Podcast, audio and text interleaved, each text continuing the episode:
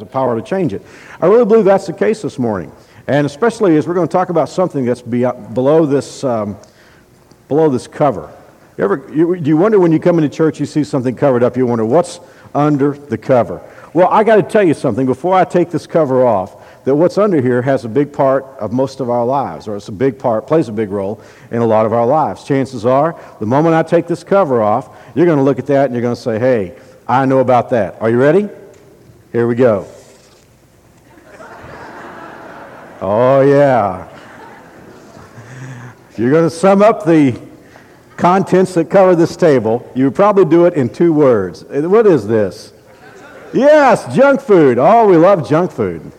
Junk food is a big part of Americans' diet. One survey reveals that um, somewhere close to 33% of, um, of the calories that Americans consume comes from junk food. And one survey indicates that Americans, uh, 50% of Americans' diet comes from junk food. I was surprised to discover that there's one item on this table, or at least it represents a particular part of, our, of what we consume. There's one item on this table that is 7% of the caloric intake of Americans. What do you think it might be? Yeah, you're right. I heard that. Soft drinks supply 7% of the caloric intake of Americans.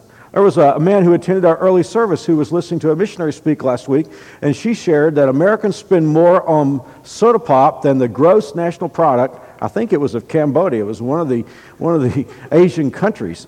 But it, it's amazing how much of a part of our diet as Americans junk food is. And what's the result? I think we all know it's killing us. It's not good for us. 65% of Americans are overweight, 31% of us are obese, and we know that along with being overweight and obesity comes such diseases as diabetes, heart disease, and we're informed now that even certain types of cancer. And it's even interesting to watch what is happening, happening culturally with third world countries where American junk food is making an entrance. There are problems with obesity and disease that were never found in those cultures before. I read one researcher who said, quote, if you take a perfectly healthy community that has never known Western food and introduce breads, pastries, sweets, hamburgers, and other processed foods, they will be stricken with our modern diseases, cancer, diabetes, heart disease, in a single generation. I can't vouch for that, but I do know that there are many in the nutrition world who feel that way. And it's no secret. The junk that the average American is putting in his mouth is slowly killing him. That is why the National Institute of Health spends a half billion dollars of your tax money every year just studying the effects of obesity. There is a big connection between your health, how you feel, and what you eat. No surprise. You don't need to get up on a very cold, frigid January morning and go to church to hear a pastor stand in the pulpit and tell you that there's a connection between poor health and the food that we put in our mouths. You know there's a connection. How many of us know, even those of us who don't plan to do anything about it, how many of us know that until we stop eating the junk food that we put in our mouths, we're not going to get any better? I mean, beyond that, how many of us know that until we make a connection between the Big Mac and the cruddy way we feel, we're not going to be able to get any help. I mean, how many of us understand that until we can think about, you know, these Oreos? Boy, I'm, pre- I'm meddling now. Amen. This is getting serious. You know, isn't it strange? I mean, we're a strange culture. I mean, we know this junk food is killing us, and, and yet we, we, we want to get nutritional. So, what do we do? We put nutritional information on the back of Oreos. I mean, after all, what, what, kind of nutrition could we expect in Oreos? But there, you know, you have it. It's got 30 trillion grams of fat and all that kind of stuff, but it's there. Now, see, until we can make a connection between this, what we put in our mouths, and how we feel, we're not going to get any better. Now, I think you understand very clearly that I didn't come here today to talk to you about food and junk food. Because, see, I believe there's something out there in our culture today that's a lot more threatening to us than the junk food that we put into our bodies. And by the way, don't let me let you off too easily. Our bodies are the temple of God, Scripture tells us. And we ought to be careful about what we do nutritionally. But I really believe there's an influence in our world today that's a lot worse than the junk food that we put into our bodies. How many of you have read any of those books called Chicken Soup for the Soul? I mean, it's like those things multiply like rabbits. I go to an airport and there's chicken soup for everything, you know? But, I mean, that's a great title. Never read any of the books, but I've always admired the title Chicken Soup for the Soul. How many of you understand that there is such a thing as junk food for the soul? That's what I want to talk to you about this morning. Our series is Extreme Makeover, and really, it's a study of the New Testament book of Philippians. And if Philippians teaches us anything, it teaches us that just as there is a connection between eating the wrong kind of food and feeling bad, there is a situation in life in which you can take junk food into your spirit, into your mind, and it will have a detrimental effect on your emotions. There is a connection between your thinking and your emotional health. If you read the book of Philippians, and I hope that you have, I hope that you will as we go through this series, you'll discover that Philippians is about two things above anything else it's about joy and it's about thinking. Throughout the book of Philippians, you'll read about rejoicing in the Lord and having joy and being content and being at peace. That theme absolutely permeates the book of Philippians. But it also talks a lot about the way we think. This is the fourth sermon in this series. In the first sermon, what did we discuss? We, we, we were in chapter 1 where Paul was saying we need to learn to think about the things that are really important. In the second sermon, it was WWJT. What would Jesus think? Philippians encourages us, encourages us to have the attitude or the thinking that Christ had. Last week, we talked about cleaning out the closet. Paul said, I used to think that these things were also important, but now I don't think they're important anymore. And now I'm thinking about important stuff. So you can see the theme throughout the book. It's emotional well being and thinking. Emotional well being and thinking. There's a connection between our thinking and our emotional health, and we need to understand that. In other words, here's what we, here's what we need to take away from this. If I have junky thinking, I'm going to have junky emotions. A lot of people don't understand that. A lot of people have junky emotions. And they think it's, it's because of the people I work with, it's because of the jerk I'm married to, it's because of my kids, it's because of my in laws, it's because of my bad job situation, I didn't get a good education. But that's not what the Bible is teaching us. The Bible is teaching us that if we have junky thinking, we're going to have junky emotions. Frankly, I'm convinced that America's emotional sickness is a greater problem than our physical sickness. In other words, junk food for the soul, the junk food that's getting into our heads, is even worse than the junk food that's getting into our bodies. I wonder. I wonder if we really understand that. Now, today, we're going to learn to make a connection, and uh, what, what, what we're going to discover, as I said a moment ago, is just as this Big Mac has a connection with feeling bad, what we're going to learn is that bad kinds of thinking, uh, self pity, anger, lust, these kinds of things have a detrimental effect on our emotional well being. Now, let's start with this one because a lot of people could say, Mark, hey, I'm a Christian. I don't have to worry about that. I'm a member of Messiah Baptist Church. Let's start with this this morning. Even Christians can be tempted with emotional junk food. We're in chapter 4 of the book of Philippians, and we're going to discover how it starts here in verse 2. Paul said, And now I want to plead with those two women, Euodia and Syntyche. Aren't you glad your mother didn't name you that? I was listening to a country preacher preach when I was a teenager, and he called them odious and stinky. Said, I want odious and stinky to straighten out, but it, it's not what it is. It's Euodia and Syntyche. I want, I want you to plead with these two women, Euodia and Syntyche, please, because you belong to the Lord, settle your disagreement. Wow. There are two women in the church that were having conflict with each other, and it wasn't just a little private thing where they were calling each other on the phone or maybe even not speaking to each other in church. It became such a public thing that the whole church knew about it. And it was well known enough that Paul felt comfortable writing it in a public letter that would be read before the entire church. So, who were these two women? This Euodia and Syntyche. Who were they? Were they problem church members? I guess just about every church has a few problems. Was that what these two ladies were? Were they just nuts? Were they, were they difficult people? Who were Euodia and Syntyche? Now look in verse 2 and we'll discover one more time. Or actually, let's, let's look at verse 3. He said, I ask you, my true teammate, probably the pastor he's referring to or leader in the church, I ask you, my true teammate, to help these women, for they worked hard with me in telling others the good news, and they worked with Clement and the rest of my co workers whose names are written in the book of life. Now, these weren't problem people. Euodia and Syntyche were effective in their work of evangelism. They had assisted Paul. They had worked with Clement. They had worked with the entire leadership team. At one time, they had been very effective. But now some junky thinking had gotten into their heads and it had brought about a conflict that was affecting the church in a detrimental fashion. Now, Paul appears, appeals to the leader of the church, I think the pastor, and he said, Help them.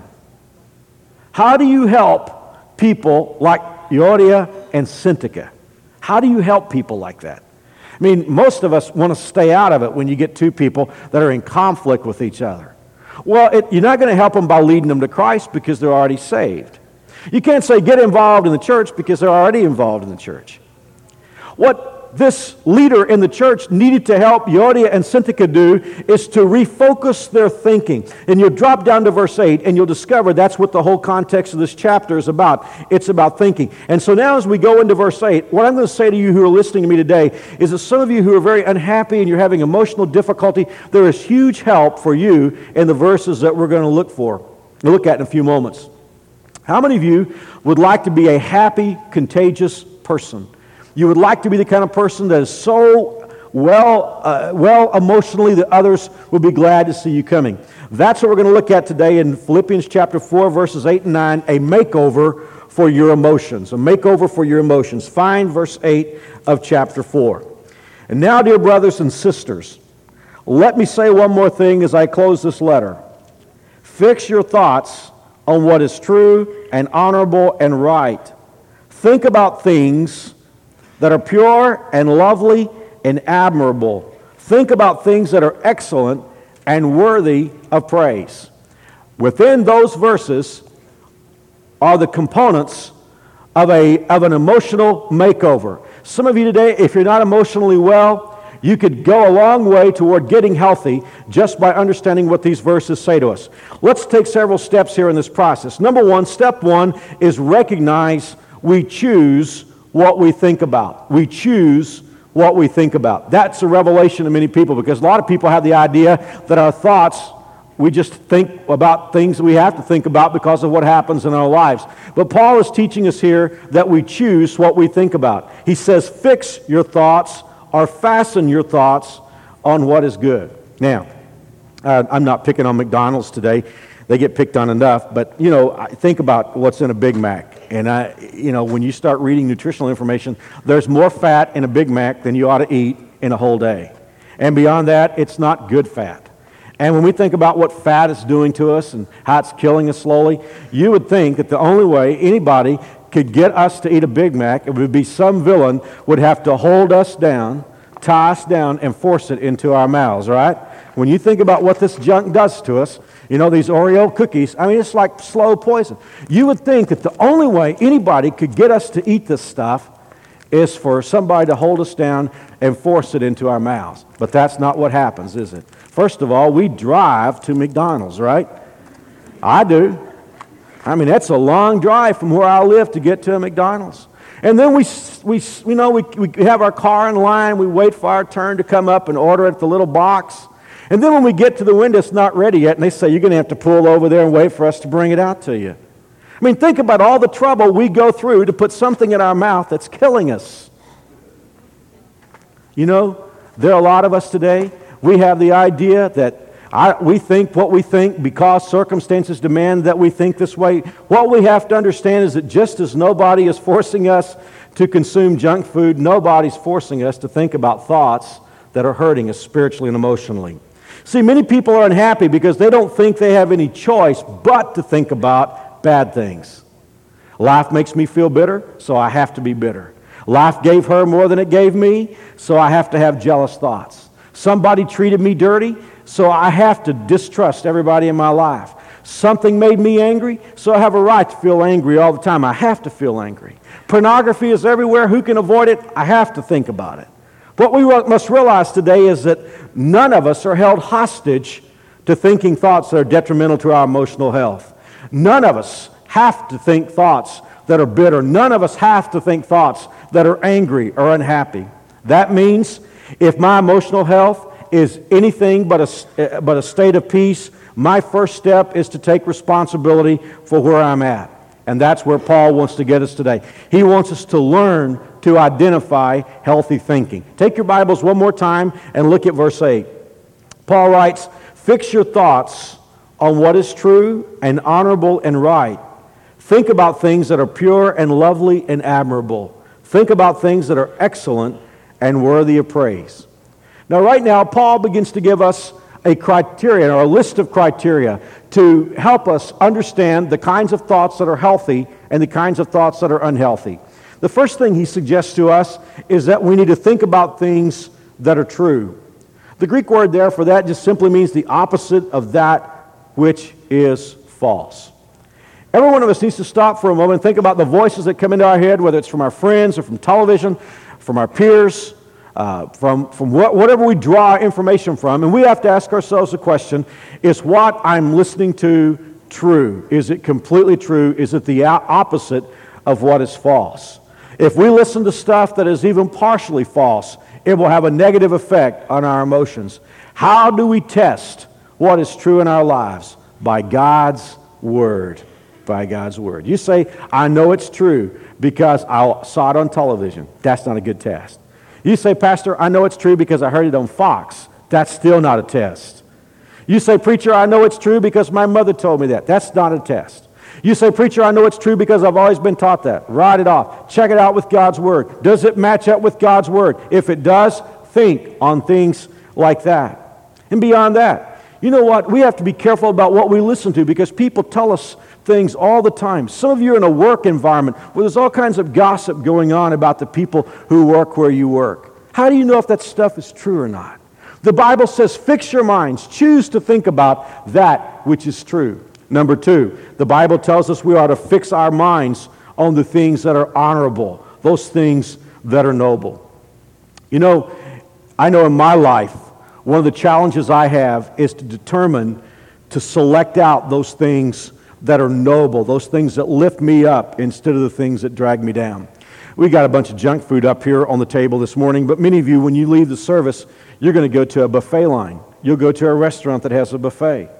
You know, it's a challenge when you're in a buffet line to choose between the foods that are good for you and the foods that are not good for you. You know what it's like to stand there with your plate and say, Well, I think I could eat some of this, but man, I better not eat that. That, that does something to me. And to go through that buffet line and pull out the things that are healthy. We got to do the same thing with our thinking.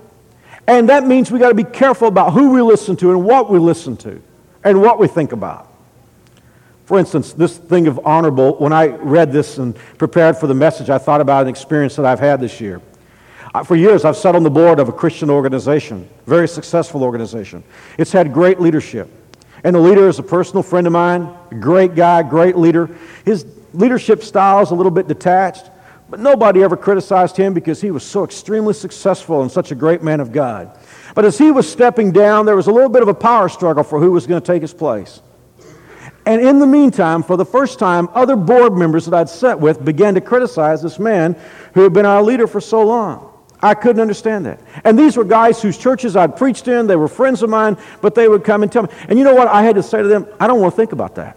First off, I know it's not true. And beyond that, I don't want to think about that every time I see that leader. I don't want to have to look at him through the haze of all this junk that you're trying to give me.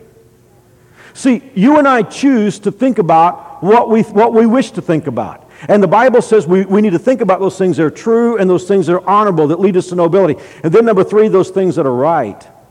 Right here means fair. What's a challenge here is, you know what, when we feel like we've been mistreated, somebody comes along and wants to stroke us and say, There now, you know, you poor thing.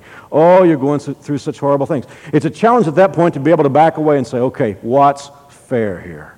What is what is even handed? What is the right thing here? What is fair? Then the Bible says we are to choose to think about those things which are lovely, and I could preach a whole sermon right here. Because I am convinced, and I'm troubled, and I've shared this with some of you in the congregation here, my friends. I am concerned that in America today, beauty is being forced out of our culture. If you think about the humor, even in kids' movies, a lot of times, a lot of the kids' humor is earthy and bathroom humor. We have lost our beauty of language. We've lost our beauty of, uh, in, in music and melody. We're losing our beauty in public life. We're being forced thoughts that are cruddy and, and, and wrong and dirty. The Bible says, think about those things that are lovely. And next, the Bible tells us to focus on the things that are admirable. When you admire a quality in someone or you admire something in the Word of God, that's what the Bible is talking about, those things that you admire. And then next, we are to think about those things which are excellent. Many Christians I know, they try to walk a tightrope. You know, they, they want to just stay just inside the Christian world, but they want to get just as close as they can to the, to the sinful culture as they can. Remember this when all, in all your thinking, you can choose between good and better and best. And the Bible is telling us here to choose those things which are excellent.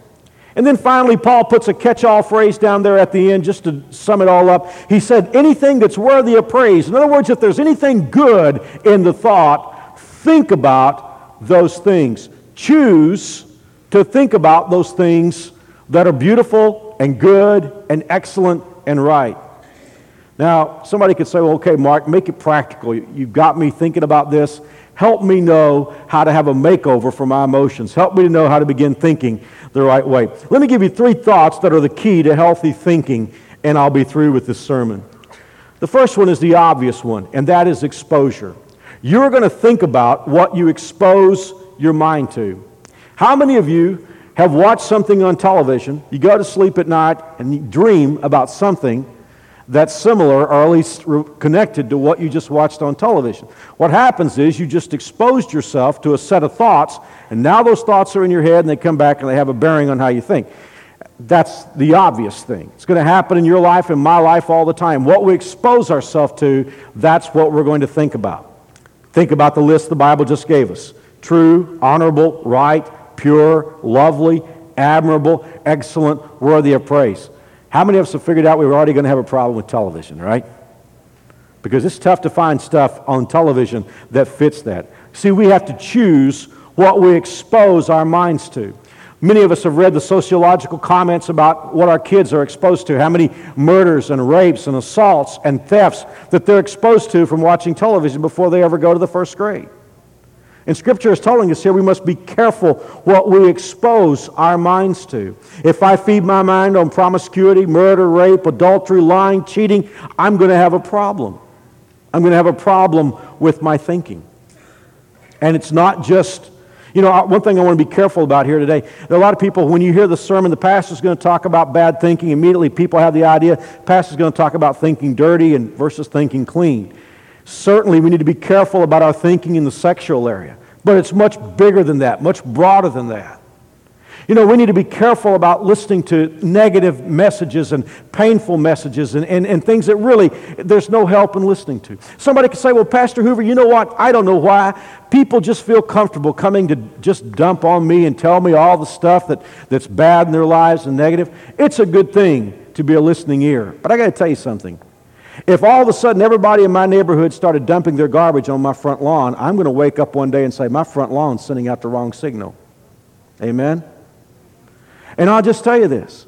There are a lot of people that don't want any help. All they want to do is rehearse and rehearse and rehearse every pain. They want to wallow in self pity. Listen, I got to tell you something. We got to be husbands and wives and parents and kids, and we got to be support for our friends and loved ones. We got to be followers of Jesus Christ. We can't afford to soak in painful, unhappy, negative, low spirited messages all of, our, all of our day.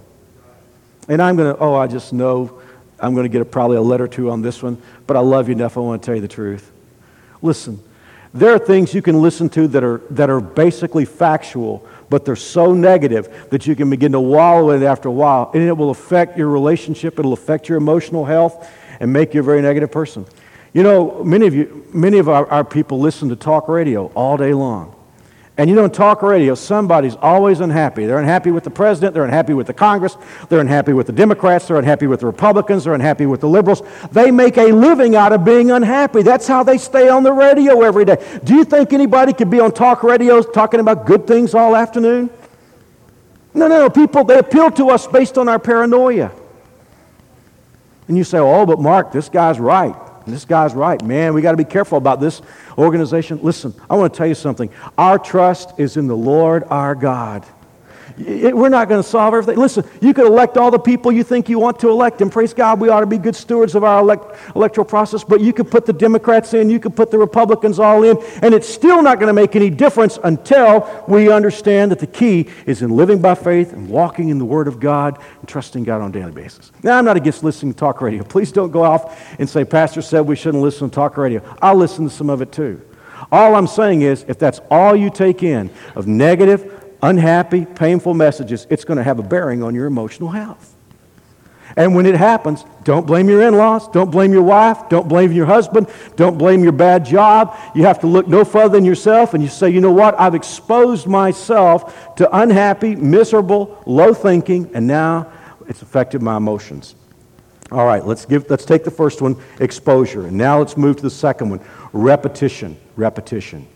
Now, you know, I, have got a few issues in my own health. I've got a marginally high blood pressure, and, and truth be told, I've eaten a lot of junk food in my life. I didn't get to where I am today because I ate one Big Mac, right? I'm where I am today because I've eaten many Big Macs. Conversely, I can't go to the health food store and say, you know what, I want to be healthy. I'm going to get some stuff from the health food store and go home and have one salad. I'm going to be healthy. Would that work? No. Because, see, here's the thing if you want to have a healthy lifestyle, it involves exposure to the right things and repetition of good habits. It's the same way with your thinking. If you want to be emotionally healthy, you got to think about the right things. You got to expose yourself to the right messages, but then you have to repeat that all the time. You could leave here today and say, Pastor's talking about thinking about good things. I know he's talking about reading my Bible. So I'm going to go home and read my Bible today, read one chapter, and I'm going to be healthy. No, no. It's an everyday thing. Expose yourself to those things that are good and right and honorable, and then repetition, repeat those things. The third word I'm going to use is not a real word, but it's a word that I use a lot. It's the word stick to itiveness. It, it means that, that we have to have an aggressiveness about doing the right thing. I believe there are a lot of Christians who hear a sermon, you walk out and you say, Well, I think the pastor was probably right, or I, like what, what, what, what was said today. That's pretty good. Now I'm going to go to the restaurant and forget about it. No, no, no. If you're going to, if you're going to grow here emotionally, you have to take this and become aggressive about your thought life. It means you must take charge of what goes into your mind. Just as you would have to take charge of what goes into your body to be healthier, you have to take charge of what goes into your mind. And we need to be careful about doing it quickly. In this same chapter, in verse 4, the Bible says, Always be full of the joy in the Lord. I say it again, rejoice. Let everyone see that you're considerate in all you do. Remember, the Lord is coming soon. You know, I want to be healthy emotionally when Jesus comes. You see, as we get closer to the coming of the Lord, the world's going to become a bigger mess. And it's so important for us to be emotionally healthy in these last days. How do we get there? We get there by thinking the right things. Garbage in, garbage out. Right thing in, emotionally healthy. May God help us as we consider this message. Would you just bow your heads for a moment, please, as the musicians are coming?